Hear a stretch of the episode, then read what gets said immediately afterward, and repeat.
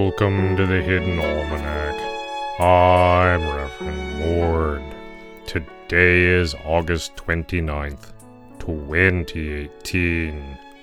It was on this day in 1933 that Thomas Pytham passed away unexpectedly. Pytham was a dealer in precious stones and an amateur paleontologist well known for being the broker for a truly extraordinary collection of insects and flowers preserved in amber.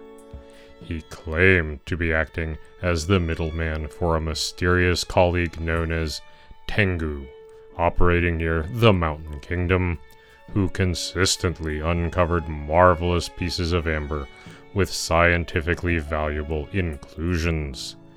Tengu wrote long, cranky letters to the Royal Academy of Natural History and assorted scientists, but refused to meet with anyone in person.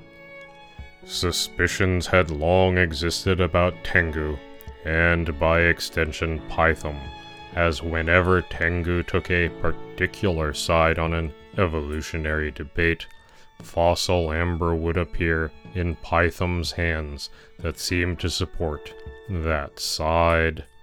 The amber, however, was genuine as far as the best skeptics could determine, passing even the most rigorous tests. We knew he was faking it somehow, said one member of the Royal Academy, but no one could figure out how. Upon Pytham's death, the mystery unraveled, but only part way. Pytham's papers revealed, to the surprise of no one, that Tengu had been a complete fabrication. Furthermore, Pytham had left detailed notes on what he intended to forge next, based on which academic had annoyed him most recently. In his workroom, Entire crates of dried insects stood ready to be embedded in fake amber.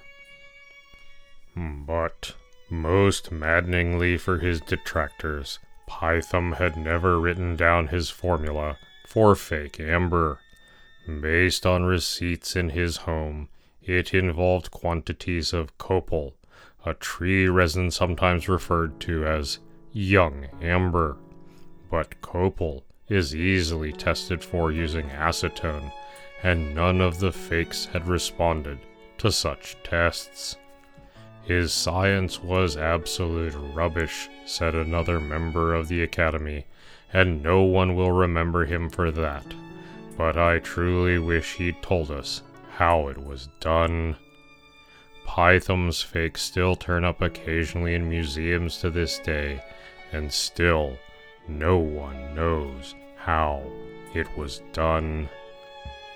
It is the feast day of red glass. In the garden, the caterpillars are building tents.